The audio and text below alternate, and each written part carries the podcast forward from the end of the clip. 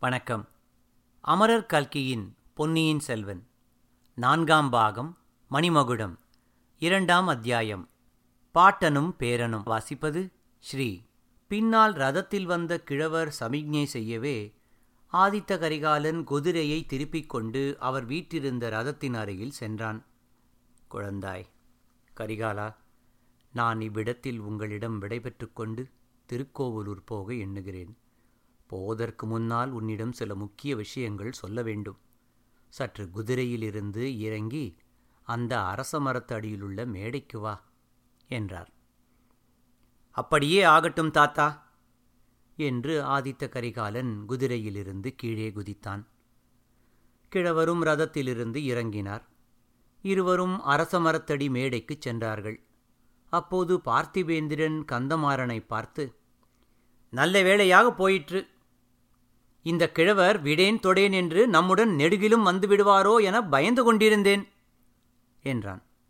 அப்படி தொடர்ந்து வந்தால் இவரை வெள்ளாற்றின் பிரவாகத்தில் தள்ளி முழுகடித்து விடுவது என்று நான் எண்ணியிருந்தேன் என்றான் கந்தமாறன். இருவரும் தங்கள் பேச்சில் தாங்களே சிரித்து மகிழ்ந்தார்கள். ஆதித்த கரிகாலனை பார்த்து மலைநாடு உடையாராகிய திருக்கோவலூர் மலையமான் சொல்லலுற்றார் ஆதித்தா இன்றைக்கு இருபத்து நான்கு ஆண்டுகளுக்கு முன்னால் நீ பிறந்தாய். திருக்கோவலூரில் என்னுடைய அரண்மனையிலேதான் பிறந்தாய். அச்சமயம் நடந்த கொண்டாட்டங்கள் நேற்று நடந்தது போல் எனக்கு ஞாபகம் இருக்கின்றன. உன்னுடைய குலத்தைச் சேர்ந்தவர்களும் என்னுடைய குடியைச் சேர்ந்தவர்களும் சோழ நாட்டையும் தொண்டை நாட்டையும் சேர்ந்த சிற்றரசர்கள் பலரும் வந்திருந்தார்கள். இவர்கள் எல்லோரையும் சேர்ந்த வீரர்கள் முப்பதினாயிரம் பேர் வந்திருந்தார்கள். அவர்களுக்கெல்லாம் நடந்த விருந்தின் விமரிசையை சொல்லி முடியாது. உன் தந்தையின் பட்டாபிஷேக வைபவத்தின் போது கூட அத்தகைய விருந்துகளும் கோலாகலங்களும் நடைபெறவில்லை. என் பொக்கிஷத்தில் என் முன்னோர்கள் காலத்திலிருந்து நூறு வருஷங்களாகச் சேர்த்து வைத்திருந்த பொருள் அவ்வளவும் அந்த மூன்று நாள் கொண்டாட்டத்தில் தீர்ந்து போய்விட்டது. அச்சமயம் உன்னுடைய கொள்ளுப்பாட்டனாராகிய பராந்தக சக்கரவர்த்தியே திருக்கோவலூருக்கு வந்திருந்தார். உன் பெரிய பாட்டனார் கண்டராதித்தரும் உன் தந்தை சுந்தர சோழரும் வந்திருந்தார்கள். ஆண் குழந்தை பிறந்த செய்தி அறிந்ததும் அவர்கள் அனைவரும் அடைந்த ஆனந்தத்துக்கு அளவே இல்லை.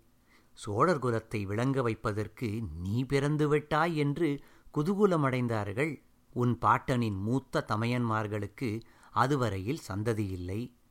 அருஞ்செயனுக்கும் உன் தகப்பன் ஒரே மகனாக விளங்கினான். அவன் உன் பிராயத்தில் மன்மதனையொத்த அழகுடன் விளங்கினான்.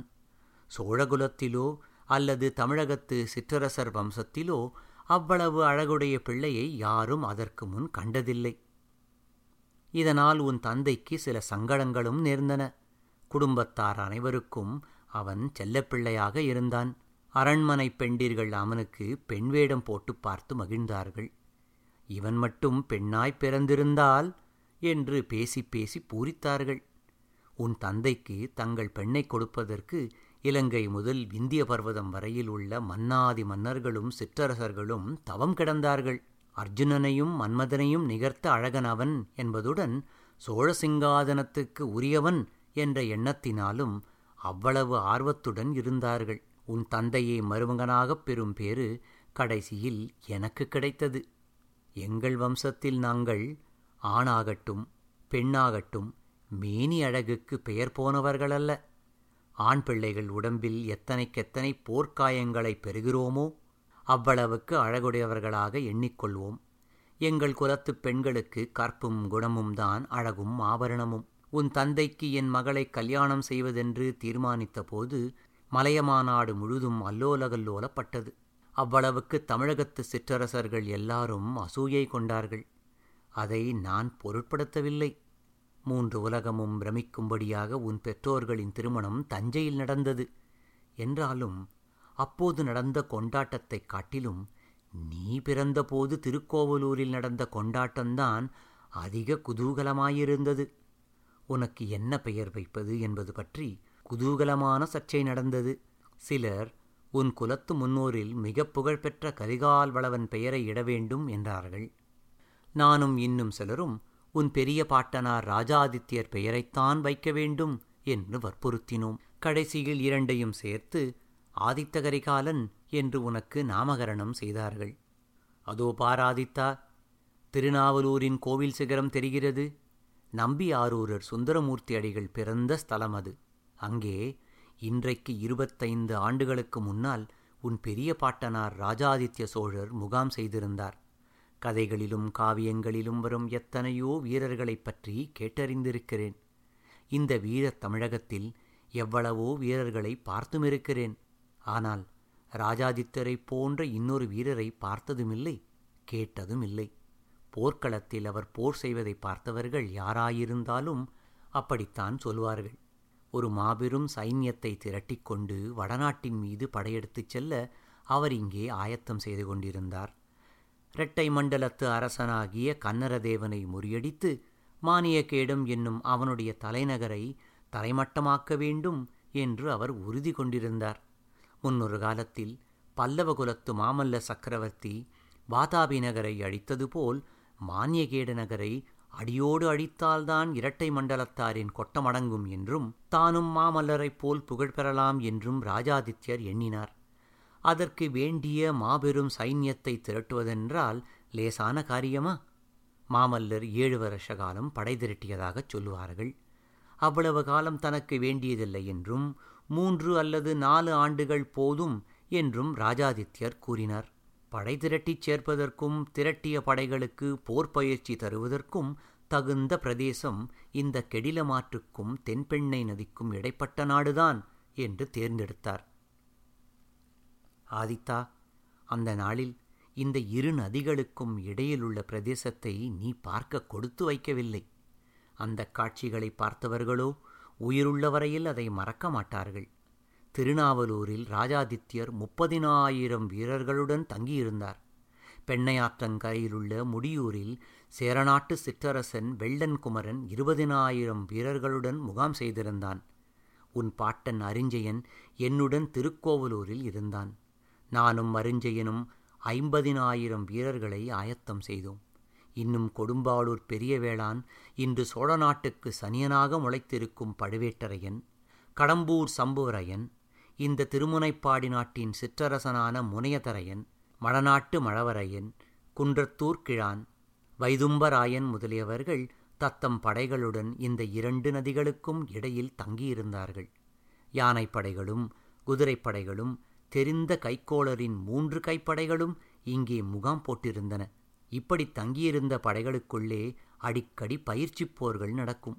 யானைகளோடு யானைகள் மோதும்போது பூகம்பம் வந்துவிட்டதாக தோன்றும். குதிரைப்படைகளின் அணிவகுப்புகள் வேல் பிடித்த வீரர்களுடன் பாய்ந்து செல்லும் கால் எழும் சப்தம் பிரளயகால சமுத்திரம் பொங்கி வருவது போல் இருக்கும். வீரர்கள் வில்லுகளிலிருந்து அம்புகள் விட்டு பழகிக் கொள்ளும்போது அந்த சரமாரியினால் வானமே மறைந்துவிடும். எதிரிப்படைகளைத் தாக்குவதற்காக ஆயிரம் ஆயிரம் வீரர்கள் நாவலோ நாவல் என்று ஏககாலத்தில் கர்ஜித்து கொண்டு கிளம்பி பாயும்போது உலகத்தின் முடிவு நெருங்கிவிட்டதாகவே தோன்றும். இதையெல்லாம் வேடிக்கை பார்ப்பதற்கு திரள் திரளாக ஜனங்கள் வருவார்கள். இந்த திருமுனைப்பாடி நாட்டிலும் நடுநாட்டிலும் உள்ள ஜனங்கள் மிக நல்லவர்கள். அதோடு வீரம் மிக்கவர்கள்.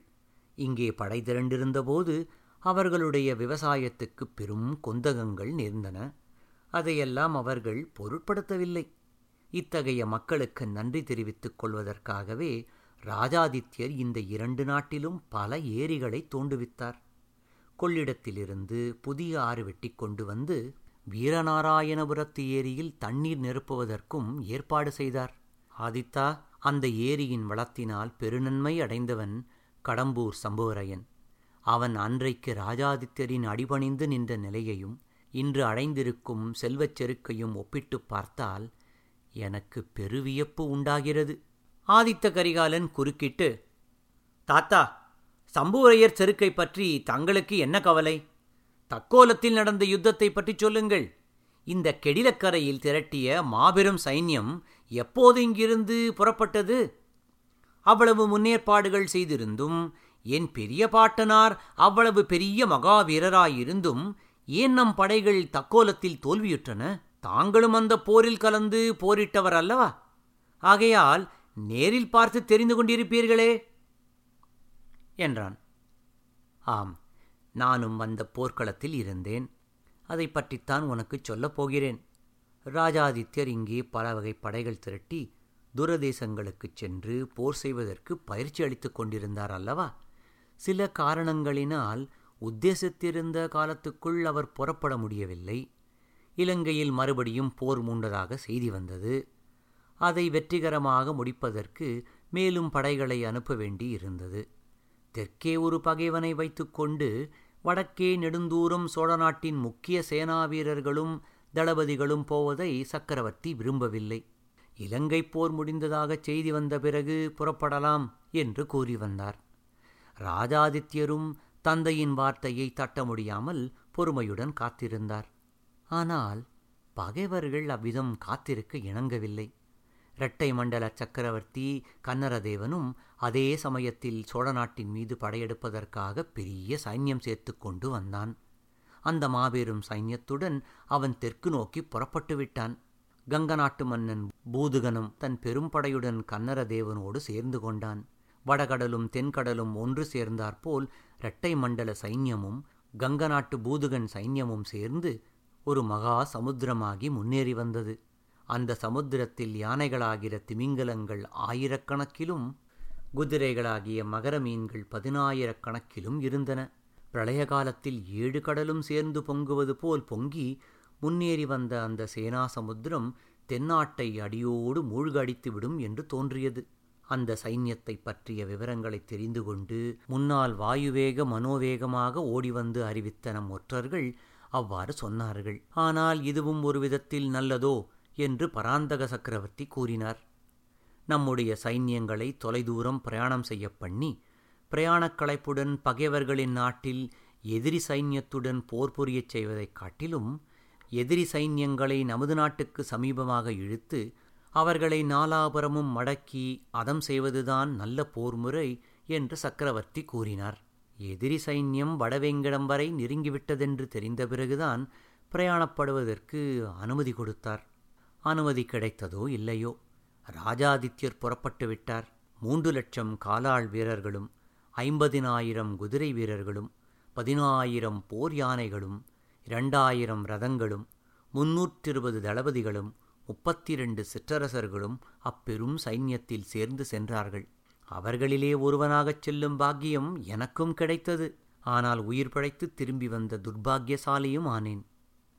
மூன்று நாள் பிரயாணத்திற்குப் பிறகு காஞ்சிக்கு வடக்கே இரண்டு காத தூரத்தில் தக்கோலம் என்னும் இடத்தில் நம் படைகளும் எதிராளிகளின் படைகளும் போர்க்களத்தில் சந்தித்தன. ஆதித்தா புராணங்களில் தேவேந்திரனுக்கும் விருத்திராசுரனுக்கும் நடந்த யுத்தம் பற்றி கேட்டிருக்கிறோம். ராம ராவண யுத்தம் பற்றியும் பாண்டவர் கௌரவர் யுத்தம் பற்றியும் அறிந்திருக்கிறோம். தக்கோலத்தில் நடந்த கோர யுத்தத்தை நேரில் பார்த்தவர்கள் அந்த யுத்தங்களெல்லாம் அற்பமானவை என்றே சொல்லுவார்கள். நம்முடைய படைகளைக் காட்டிலும் எதிரிகளின் படைகள் சுமார் இரண்டு மடங்கு அதிகமாயிருந்தன. ஐந்து லட்சம் வீரர்களும் முப்பதினாயிரம் போர் யானைகளும் அச்சைன்யத்தில் இருந்ததாக தெரிந்தது. இருந்தால் என்ன? உன்னுடைய பெரிய பாட்டனார் ராஜாதித்யரைப் போன்ற சேனாதிபதி அந்த சைன்யத்தில் இல்லை. ஆகையால் வீரலட்சுமியும் ஜெயலட்சுமியும் நம்முடைய பக்கத்திலேயே இருந்து வருவதாக தோன்றியது. பத்து நாள் வரையில் யுத்தம் நடந்தது. இரு பக்கத்திலும் இறந்து போன வீரர்களை கணக்கு எடுப்பது அசாத்தியமாயிற்று. போர்க்களங்களில் கரிய குன்றுகளைப் போல் யானைகள் இறந்து விழுந்து கிடந்தன. இரு பக்கத்திலும் சேதம் அதிகமாயிருந்தாலும் எதிரிகளின் கட்சியே விரைவில் பலவீனமடைந்தது. இதற்குக் காரணம் என்னவென்பதை எதிரிகள் கண்டுகொண்டார்கள். புலிக்கொடியை கம்பீரமாக பறக்கவிட்டு கொண்டு ராஜாதித்யரின் யானை போகுமிடமெல்லாம் ஜெயலட்சுமியும் தொடர்ந்து போகிறாள் என்பதை அறிந்து கொண்டார்கள். எங்கெங்கே நமது படையில் சோர்வு ஏற்படுகிறதாக தென்பட்டதோ அங்கே ராஜாதித்யரின் யானை போய்ச் சேர்ந்தது. அந்த யானையையும் அதன் மீது விற்றிருந்த வீர புருஷரையும் பார்த்ததும் நம் வீரர்கள் சோர்வு நீங்கி மும்மடங்கு பலம் பெற்று எதிரிகளை தாக்கினார்கள். இதையெல்லாம் பத்து நாளும் கவனித்து வந்த பகைவர்கள் ஒரு படு பாதகமான சூழ்ச்சி செய்தார்கள்.